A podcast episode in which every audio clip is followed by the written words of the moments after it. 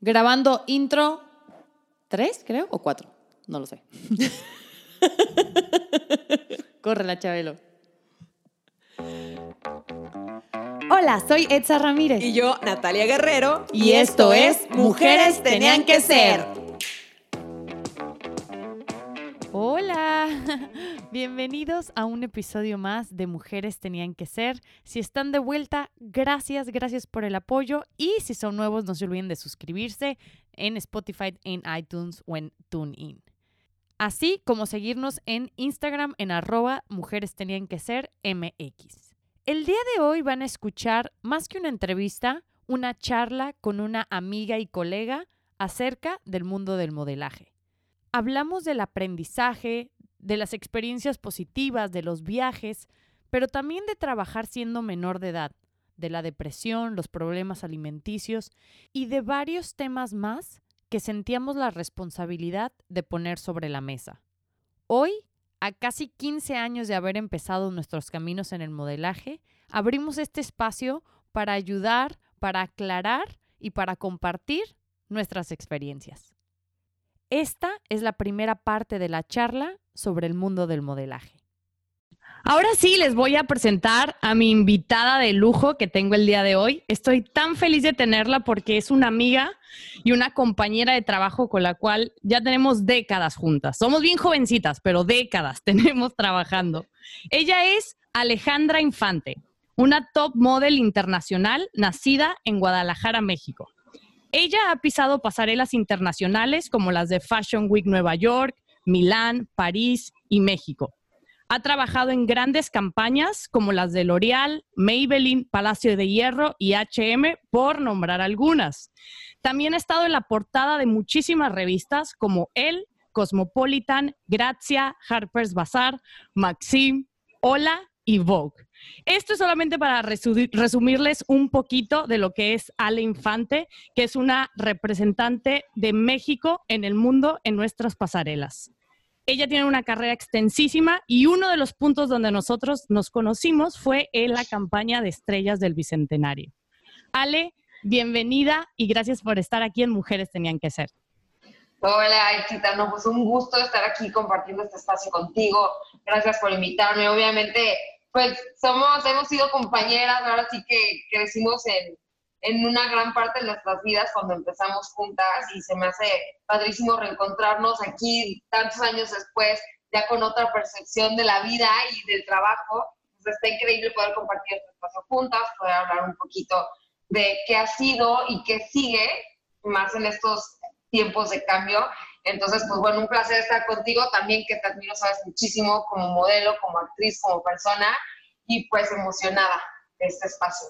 Muchas gracias por tus palabras, Ale. Yo cuando pensé hacer este episodio, la primera persona en la que pensé obviamente fue en ti, porque mm, sé que tenemos muchas cosas en común en nuestra carrera del modelaje, pero a la vez porque sé que tú también tienes esta voz tan fuerte y tan importante con todas las chicas que te ven y te admiran. Y sé que estás en un punto en la vida como yo donde quieres hablar claro y quieres compartir cómo son realmente las experiencias para que otra se pueda ahorrar algún problema o pueda mejorar la experiencia ¿no? del mundo del modelaje.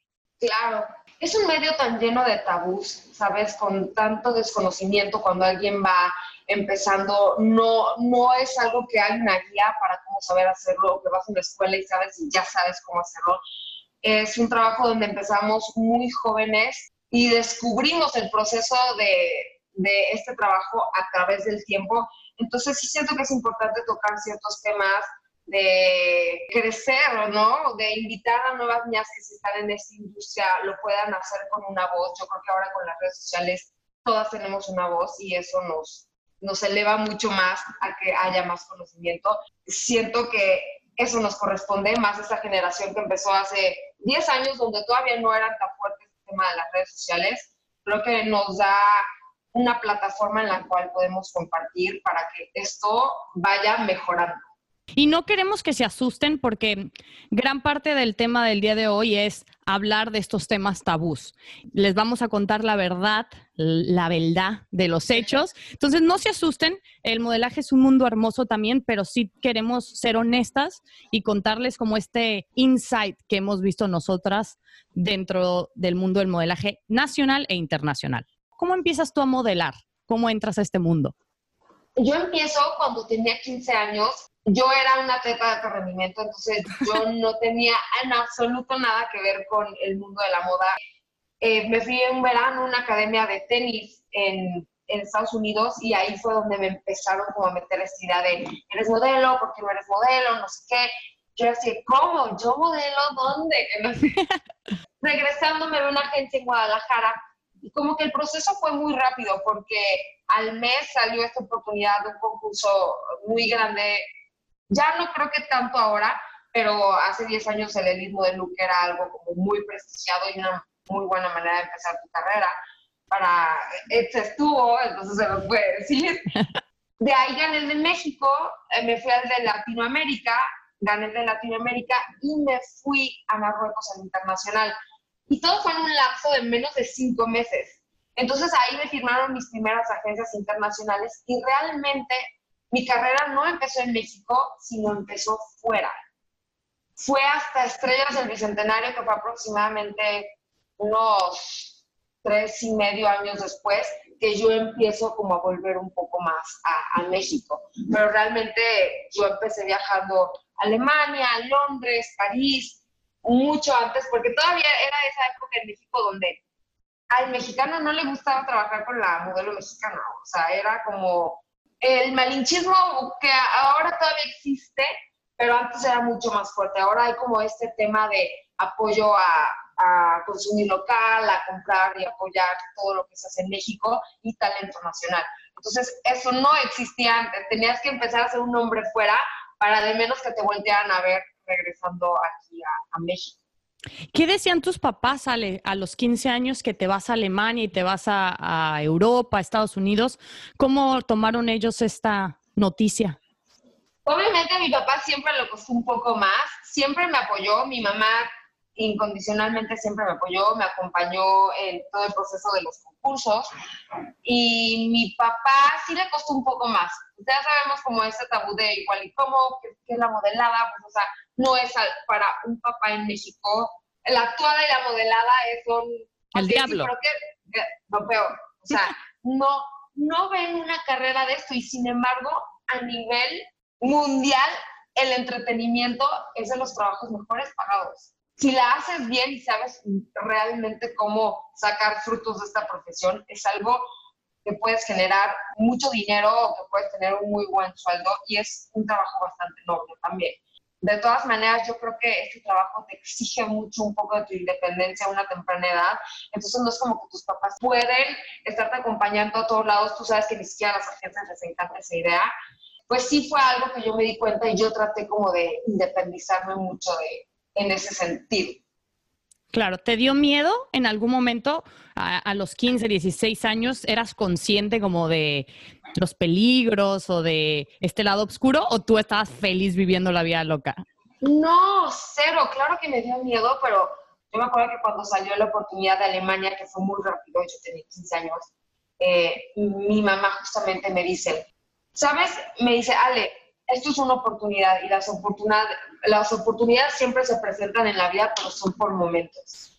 Lo peor que te puede pasar es que estás ocho horas de tu casa. Yo, ¿cómo que estoy ocho horas de mi casa? ¿Cómo? sé en alemán. dice, estás en un avión de tu casa.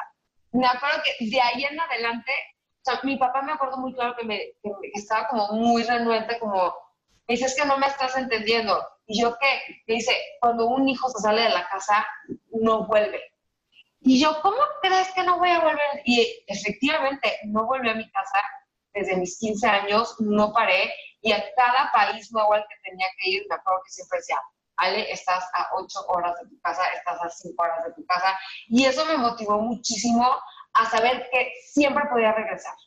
Entonces, eso me hizo tomar oportunidades que a esa edad pues, no te sabes ni hacer de comer. Todo era nuevo. Tienes toda la razón, o sea, uno a esa edad, malcriado a lo mejor, pero ni sabías poner lavadoras, ni sabías cocinar, no sabías saber el arroz, cómo se cose, entonces te expones no nada más a estar sola, no nada más a viajar, no nada más a trabajar y ser profesional, sino ahora a mantenerte y tener estos comidas hechas, hacer tu maleta, lavar tu ropa en un tiempo muy corto, es como un shock. Me pasó a mí un poco ese shock como de hablarle a la mamá y decir, mami, ¿cuál jabón se pone para lavar la ropa? Te dan una patada al mundo de los, de los adultos muy rápido. Tienes que madurar. Exacto, es como un golpe de realidad que afortunadamente mi mamá, como nos fuimos a vivir en Vallarta y eventualmente mi mamá sabía que nos íbamos a regresar a Guadalajara, chicas. Este, siempre nos hizo súper independientes, o sea, siempre nos hizo saber hacer todo, o sea, y qué interesante y qué importante es eso, porque como mamá yo creo que, o sea, es, hay esta educación de, o sea, vives para tus hijos, haces todo para tus hijos, entonces los haces muy de nido, ¿sabes? Muy de, aquí estoy cómodo, de aquí no me quiero mover. Y, o sea, ese chiste, desde chicos nunca está en tu zona de confort.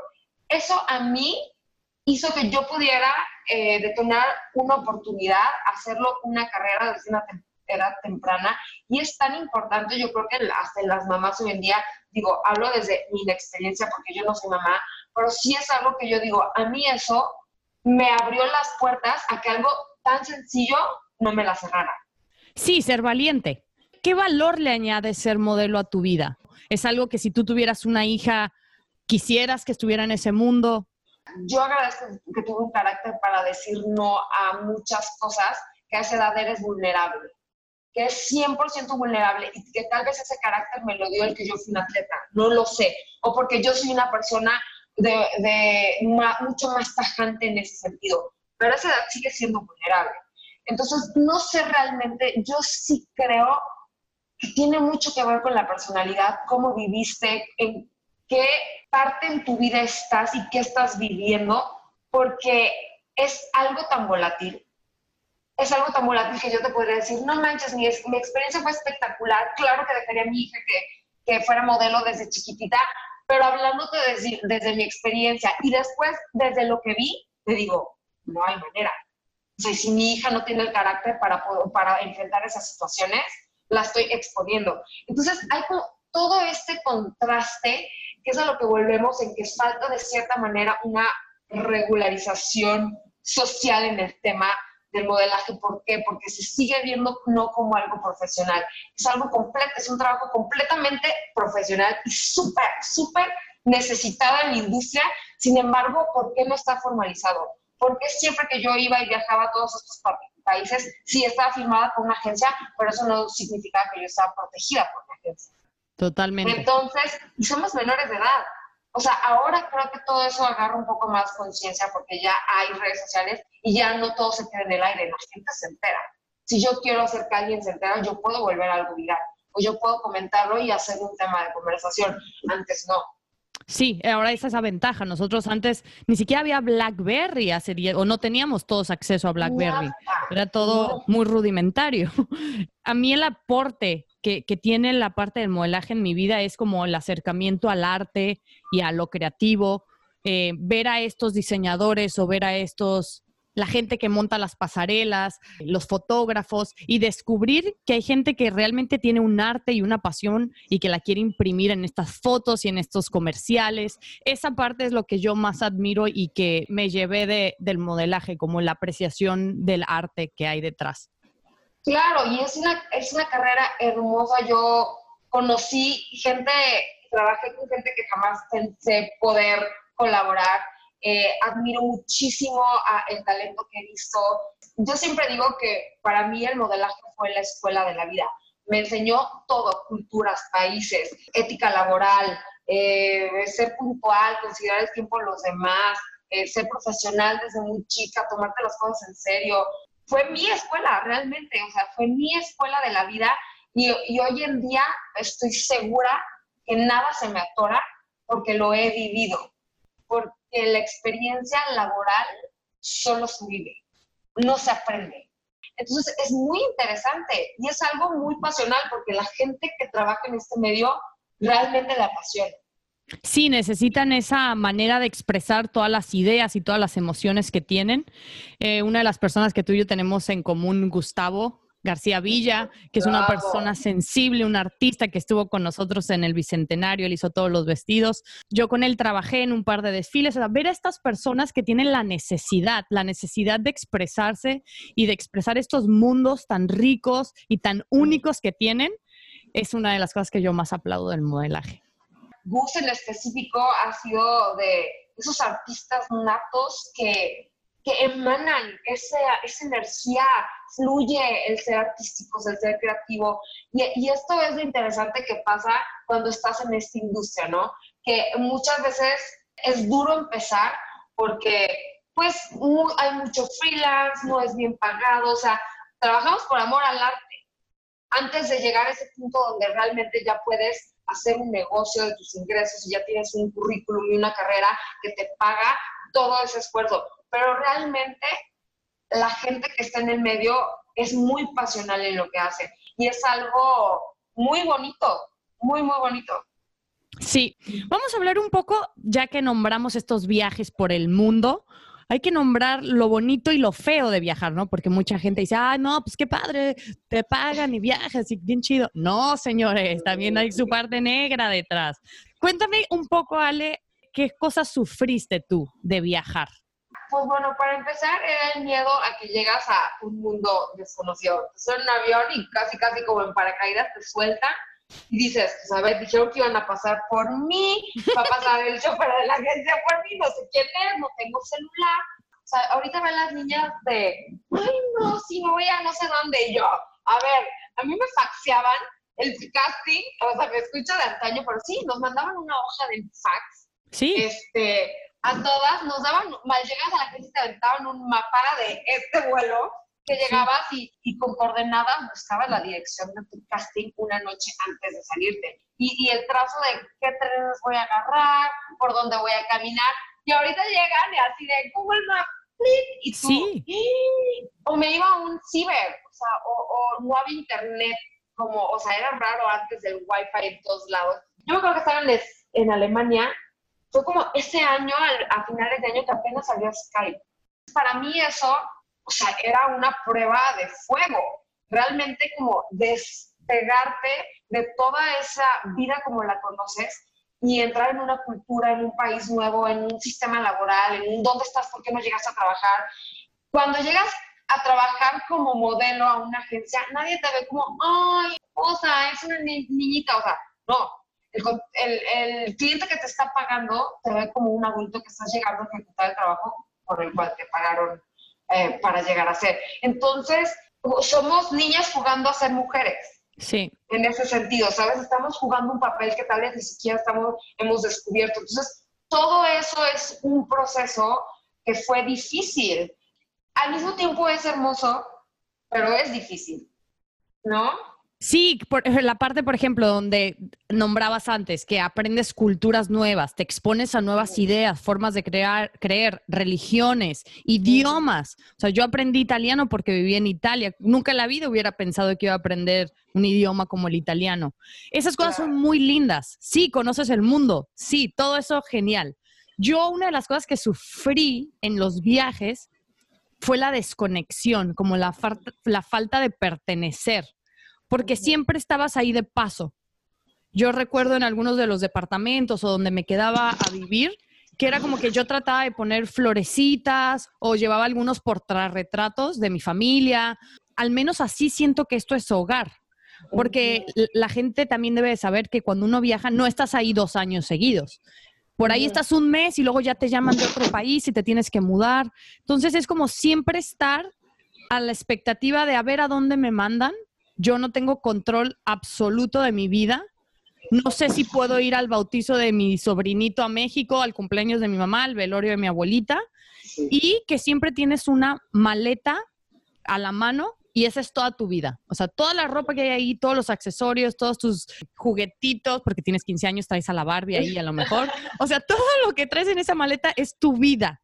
Entonces llega un momento donde yo necesitaba, Ale, como poner un closet, poner la lámpara que yo quería poner y eso me faltaba y siempre sentía que estaba de paso. Entonces nunca pude echar raíces y esto también con otras personas. Tuve muchos amigos, pero nunca sentía como que voy a hacer amistades a largo plazo porque me voy mañana a lo mejor. Todo lo que dices es 100% la, la realidad de lo que es. O sea, es este desprendimiento constante. Allá no aprendes a encariñarte ni tanto ni con las cosas, ni con los lugares, ni con la gente, porque vives en un constante estado de desprenderte de todo lo que más quieres. Ese sentimiento de desapego que te lo arrancan cada, cada que te vas. Me, me decían muchísimo, ay, bueno, las despedidas, ustedes ya están más que acostumbrados, que...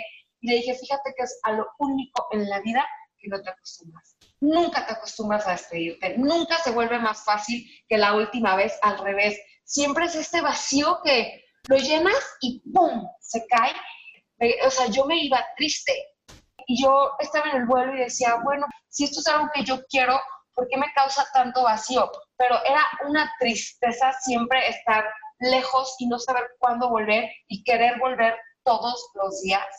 Sí. ¿No? Entonces, como que este es un proceso al cual apenas ahora, a mis 29 años, que pasó esta cuarentena y que tal vez todos necesitábamos parar.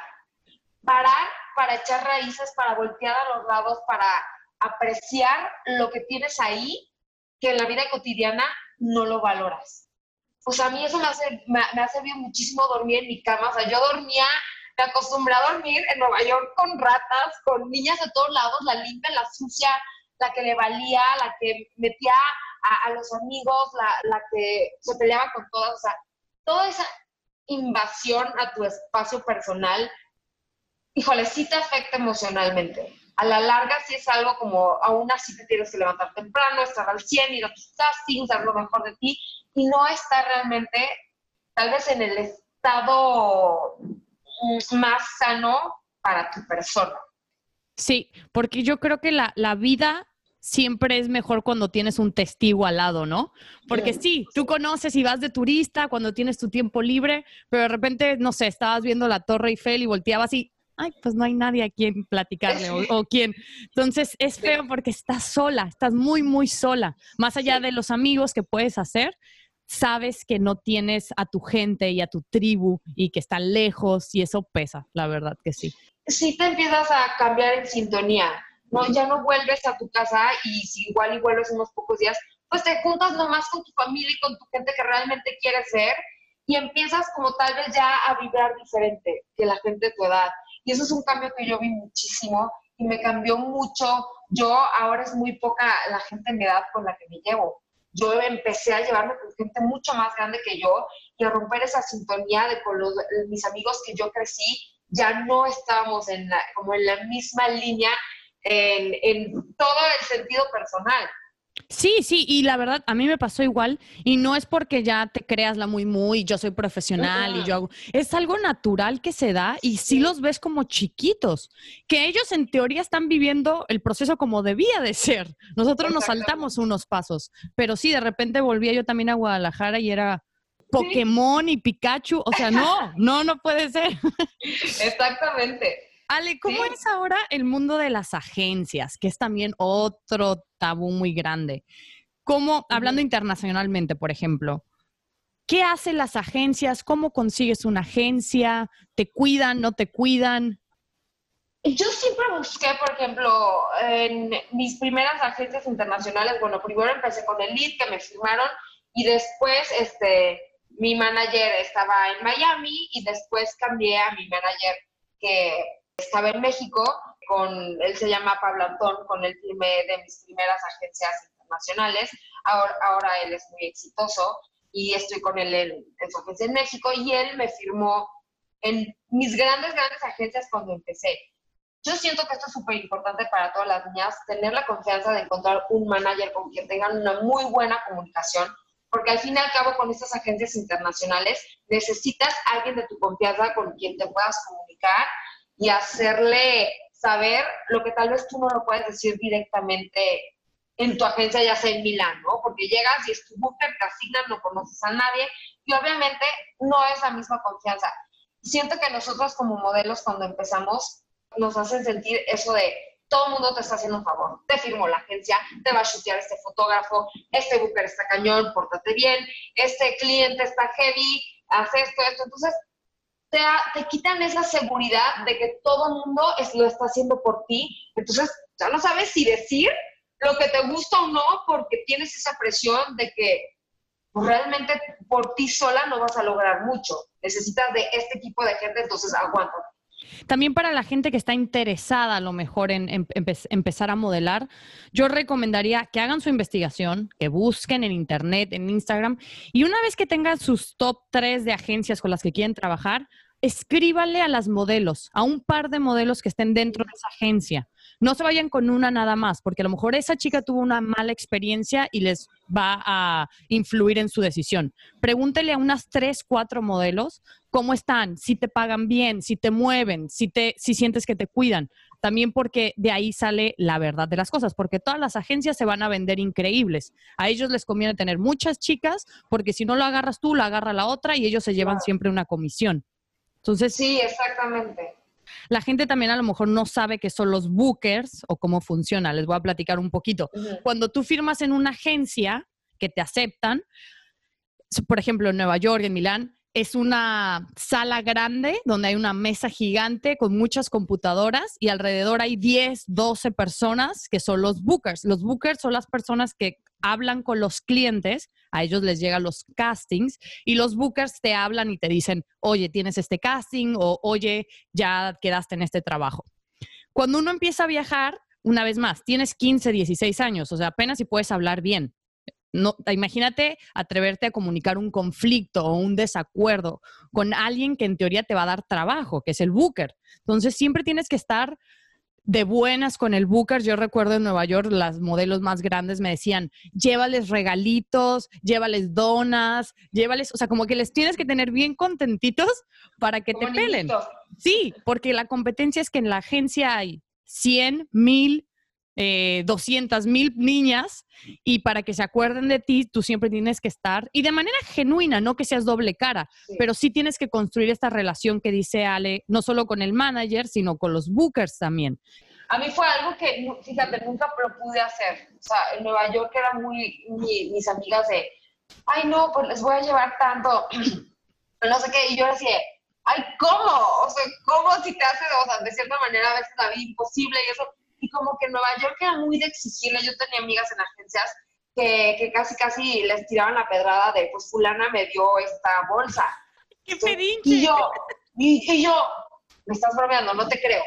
Y me dice, real, y te avientan la pedrada así como, órale, o sea, ponte pilas. Y yo decía, ay, ¿cómo? ¿Y por qué ellos no hacen algo así conmigo? O sea, de que, o sea ¿dónde están? ¿Por qué tanta jerarquía? Porque... Entonces, sí, o sea, volvemos a lo mismo, que sí, también es una industria con mucho ego. Hay ego en todo, porque hay muchos eh, sectores importantes y hay mucha gente antes de que tú estés en ese trabajo. Acá lo, lo importante es siempre pues, tener la mejor disposición de ser profesional, de hacer bien tu trabajo, de saber que si no eres tú, como dice, hay 400 atrás, que nadie es indispensable y es un trabajo en la que constantemente te pruebas a ti misma a echarle las ganas de hacerlo una carrera por ti. Porque si lo ves de esta manera, puedes hacer una carrera. ¿Crees también que el factor suerte tiene que ver en el sentido, no por desmerecer que una persona sea profesional o sea hermosa o tenga el talento, porque tú sabes, internacionalmente hay a lo mejor 200 chicas que tienen tu mismo perfil de cara y tu mismo pelo. Entonces, es, es, feo también decir como sí se puede, eh, eh, siento esta como culpa de decirle a las chicas como, sí se puede, ve por tu sueño, cuando yo estuve adentro y vi que había gente más talentosa que yo, más linda que yo, con mejor cuerpo que yo y no la hicieron, ¿no? No, 100%, mira, yo siempre dije esto y eso fue algo que me mantuvo con la cabeza cuerda, porque es muy fácil perder toda tu integridad y tu seguridad en algo donde realmente a diario eres juzgada, no por tu talento, no por tu capacidad, no por tu profesionalismo, por tu mero físico. Punto final. ¿Eres el perfil o no eres el perfil? Se acabó. Claro que influye al 200% el factor fuerte. quién conoces, cómo lo conociste, con quién trabajaste, de ahí que te elevó al siguiente nivel porque trabajaste con esta persona. Eso es algo que deben de tener muy consciente y que debe de estar muy aterrizado en tu cabeza. Obviamente quien busca encuentra, si estás ahí y eres tenaz, te va a elevar a algo más. Sin embargo, este punto en sí del éxito en cuanto a modelos sí interfiere en muchos factores, muchísimos. Porque si tú crees que la belleza es la que te va a llevar a ser la top model, eso te lo digo desde ahorita, no. Esto lo tienes que ver de una manera muy aterrizada porque sí es muy fácil perder piso.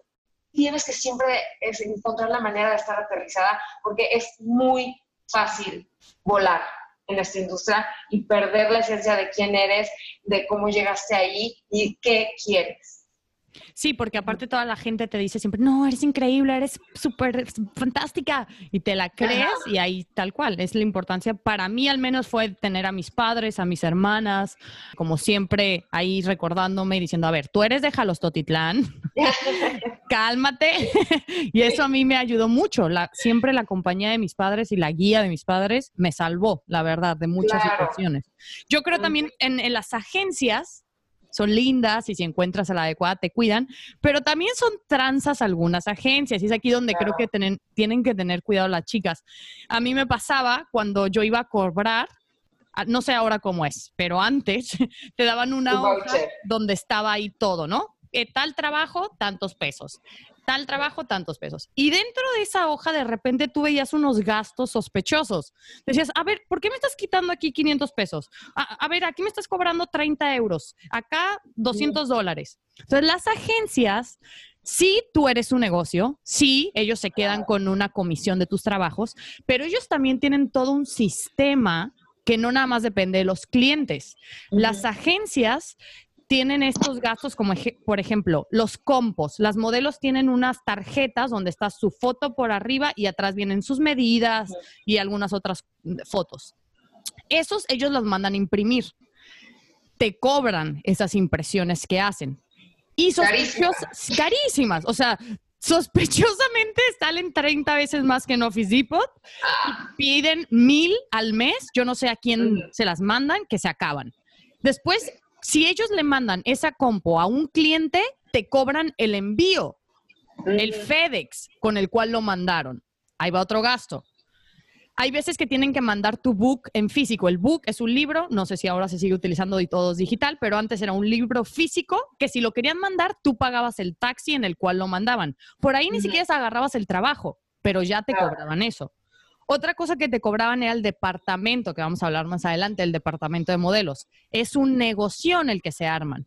Yo recuerdo una modelo muy famosa en Milán. Una vez yo estaba viendo mi cuenta muy triste, casi llorando, diciendo, ¿por qué me quitaron todo este dinero? Y yo le pregunté a ella, ella era más grande que yo, le dije, oye, ¿a ti también te quitan este dinero? Y ella me contestó, Sí, me roban un montón de dinero, pero yo me hago mensa y nunca les digo nada y así me siguen dando más trabajos porque saben que me van a poder quitar más. Y ella era súper famosa. Entonces yo recuerdo que dije, o sea, ella aprendió a jugar el juego y sabía que le estaban robando, pero sabía que esa era la única manera de quedarte calladita para que te sigan queriendo. Sí, o sea, así es. Como una vez me acuerdo que vi exactamente un, que me estaban quitando un fee de estar en la página web. Sí. Y yo, ¿cómo es posible si lo mínimo que pueden tener como las agencias es la plataforma de, de la exposición del talento? Y aún así, de que no, sí, de casi casi tu mensualidad está en la página web, tus impresiones de las fotos, ta, ta, ta, que ciertas cosas las entiendes, pero por ejemplo, si decías, ¿cómo? ¿Por qué me estás cobrando todos los compos si ni los usé? o sea, o si ni estaba aquí. Es ese segundo negocio que pues, a las agencias también no les conviene que tú como modelo saques el dinero. Y también los vuelos. O sea, no crees que te vuelan gratis a Nueva York y que es bien fantástica tu vida.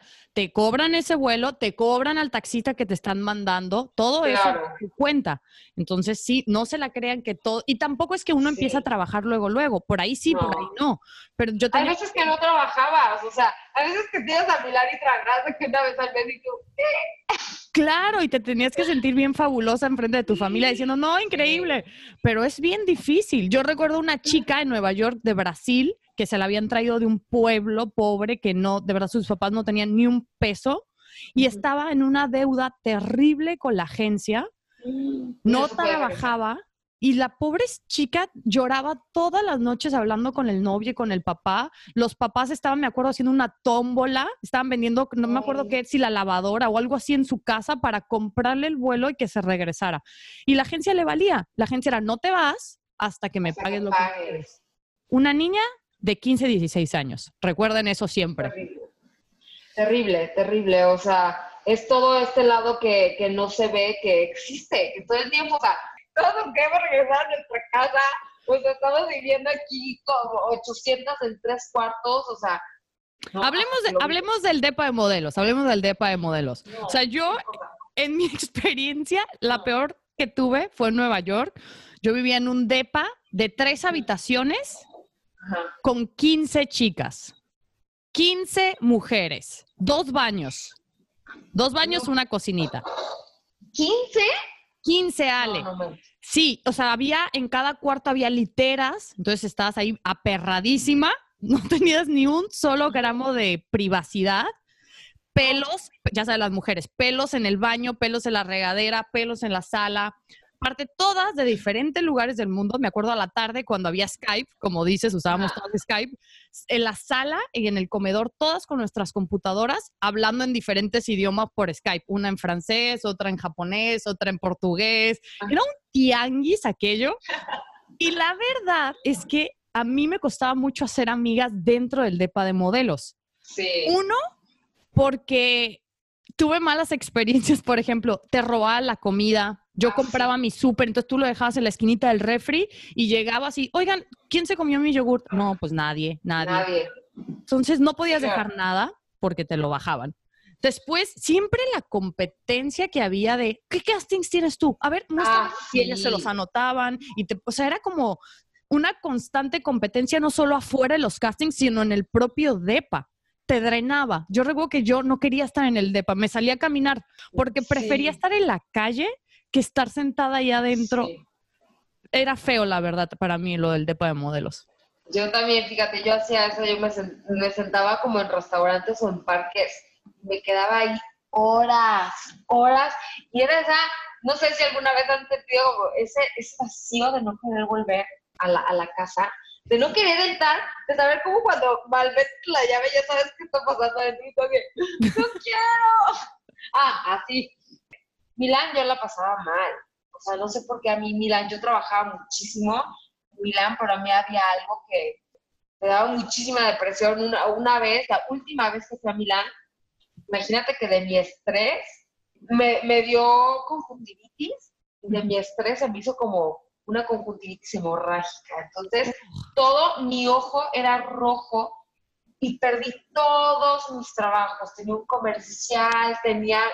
Me acuerdo que me dio tanto vacío, porque aparte cuando te pasa eso en el ojo, es como un morete. No es como que, ay, ya me puse las gotas y se me quitó.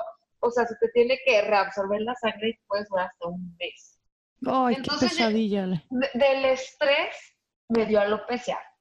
Que alopecia es cuando se te cae el pelo por círculos. Oh. Imagínate. Entonces yo ahí fue donde dije, ¿sabes qué? Me tengo que regresar a mi casa. Porque sí pasa esto, o sea, eso es a lo que me refiero. Eh, estás en, en un también nivel de estrés donde ni siquiera tú te das cuenta, porque como que lo tienes que llevar y llevar, y hasta que tu cuerpo te dice, a ver, para, para, porque no es como que regresas tampoco a- a- al departamento increíble, no, de- regresas a un departamento donde tal vez tienes 80 roomies que ni quieres ver, o que ya se comieron tu comida, como dice esa. A mí, ¿sabes qué me infartaba?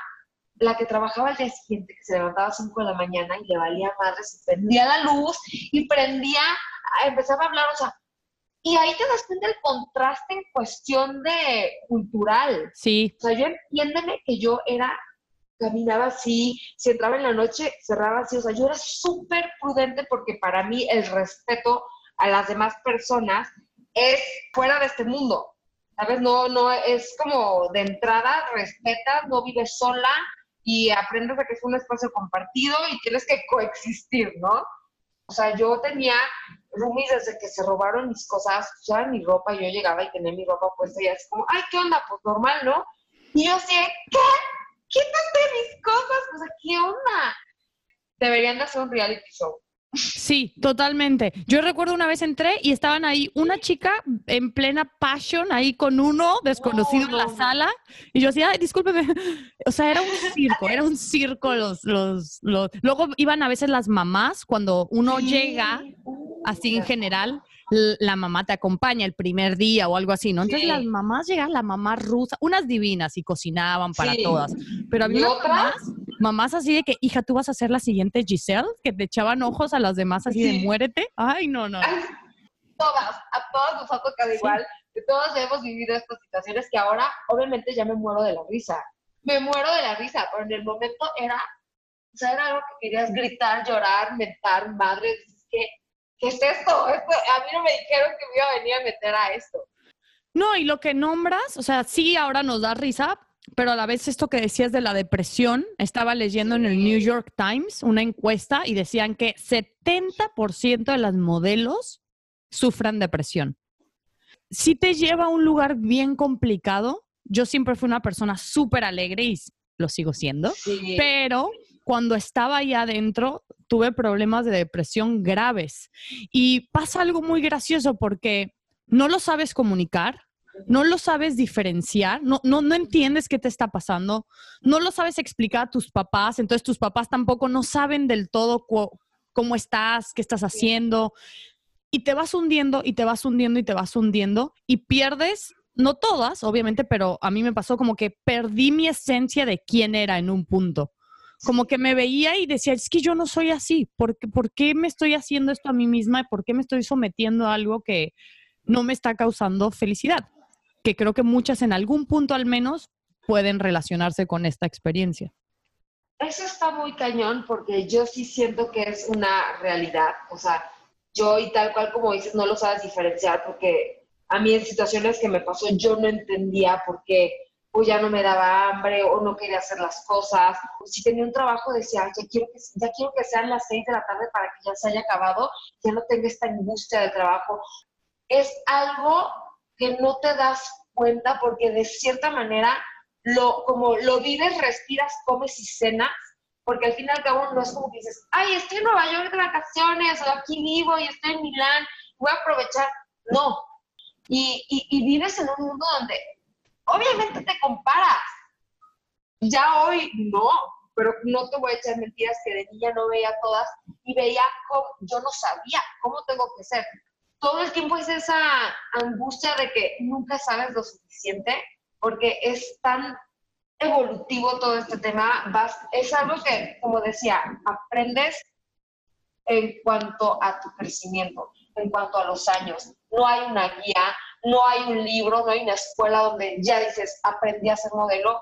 No, realmente vives en una aventura donde todos los días aprendes algo diferente. Aprendes, es, un, es hasta un proceso de, de amarte a ti misma, de cierta manera, porque no empiezas ni siquiera en tu pubertad así, ¿entiendes? Entonces es ese proceso que tú vives bajo la mirada de otras personas juzgándote y tú apenas te estás volteando a ver y tú no sabías que eso era bueno o malo. Y esa lonjita tal vez que tú no te habías visto ya te la volteaste a ver. Y ya te causó un complejo porque viste que ella no la tiene y le va mejor a ti. Entonces, es este tema bien delicado donde te ponen de frente todo. Depende mucho de la situación emocional, familiar en la que estás en tu vida, vas a tener esa recepción para bien, para mal, de muchas situaciones a las que te vas a enfrentar. Sí, Vamos a hablar también de eso, de la competencia y de la parte alimenticia.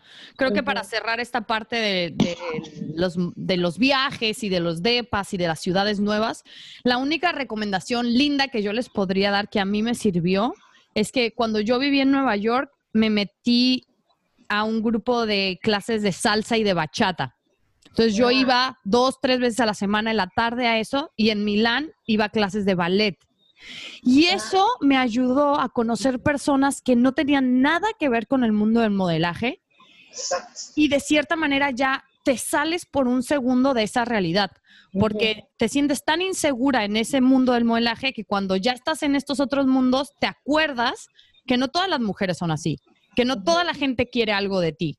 Y, y, como que recuperas un poquito de esta personalidad original que tienes. Entonces yo creo que esa puede ser una opción para la gente que viaja mucho, como crear estas redes diferentes, clases de algún idioma o algún deporte, todo eso puede ayudarles. Yo, igual que esa, o sea, hacer un consejo de la misma manera, yo ya mucho más tarde empecé a buscar eso, pero yo buscaba seguir mi vida cotidiana en algún otro lugar.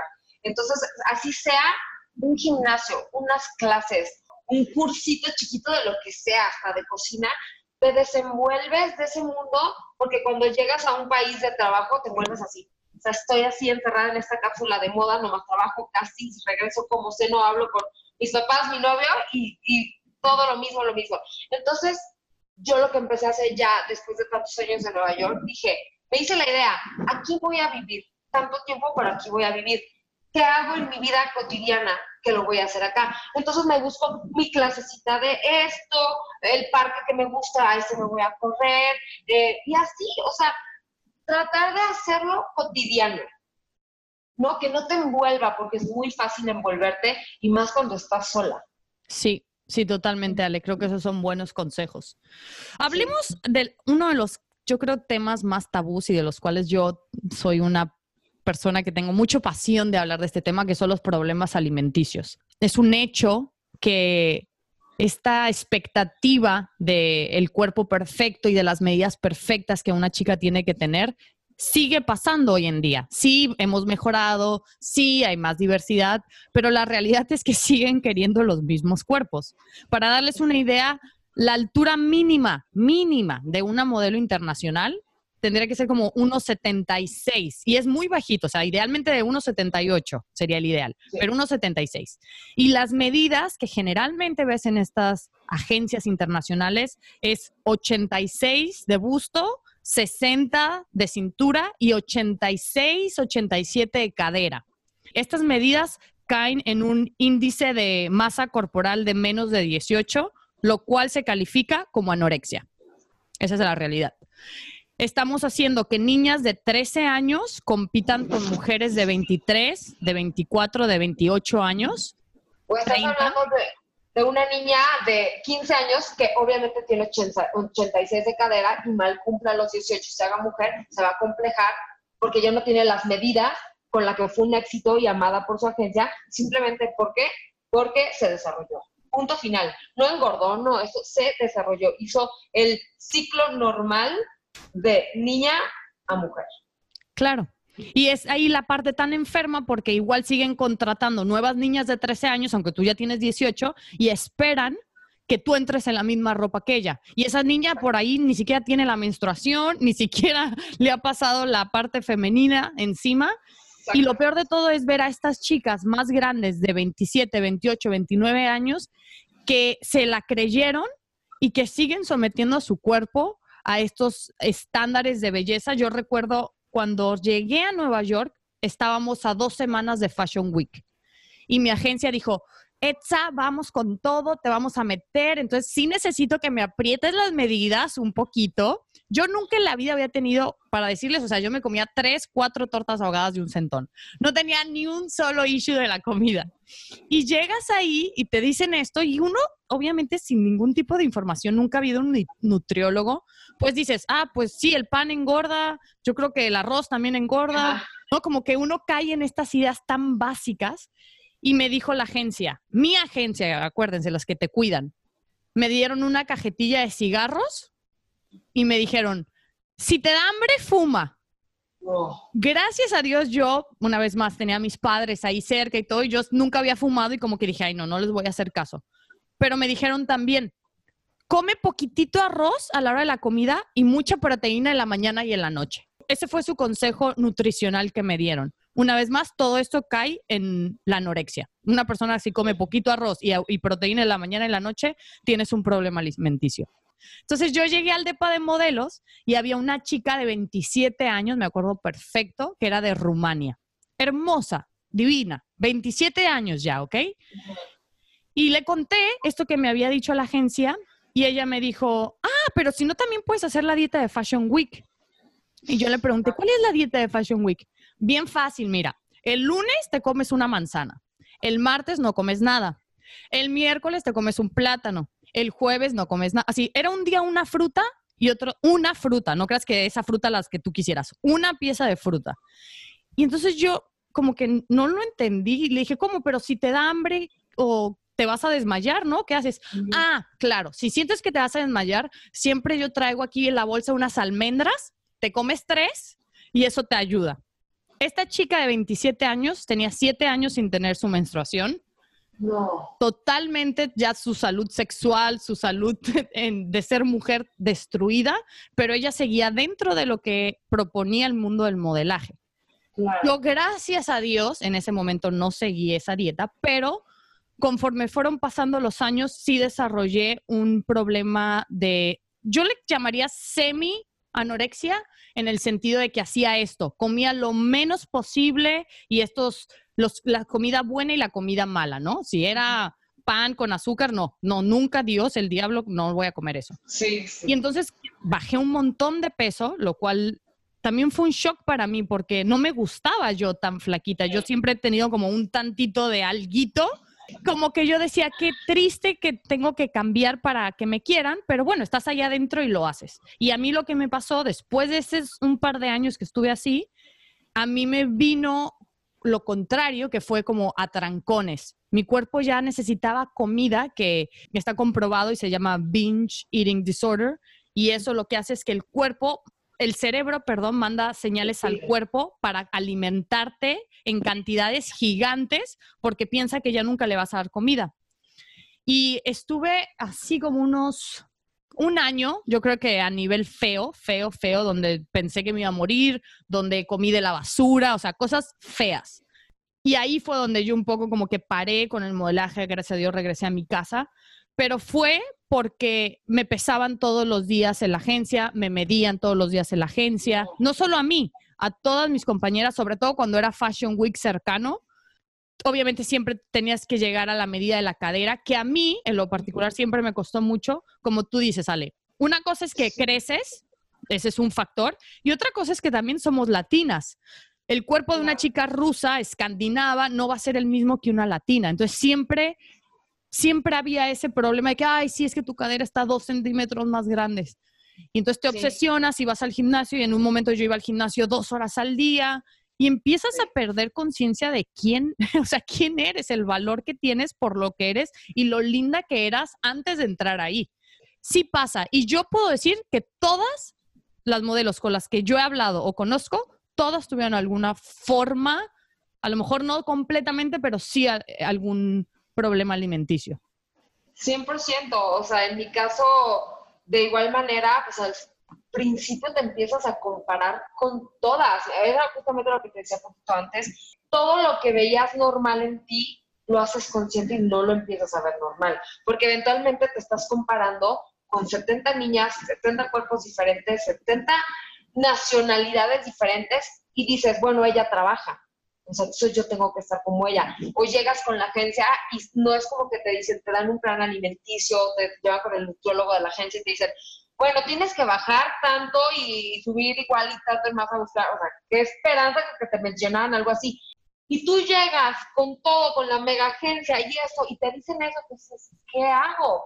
¿Qué? Y aparte regresas en un ambiente donde todas están en tu misma situación claro que te malaconsejas, que dejas de, te empiezas, o sea, todos empezamos así, pues voy a dejar, si comía todas estas cosas, pues ya voy a empezar a dejar de comer, voy a empezar a, comer mucho menos. Y como dices, no te das cuenta y empiezas a desarrollar como esta inercia en, prohibirte, ¿no?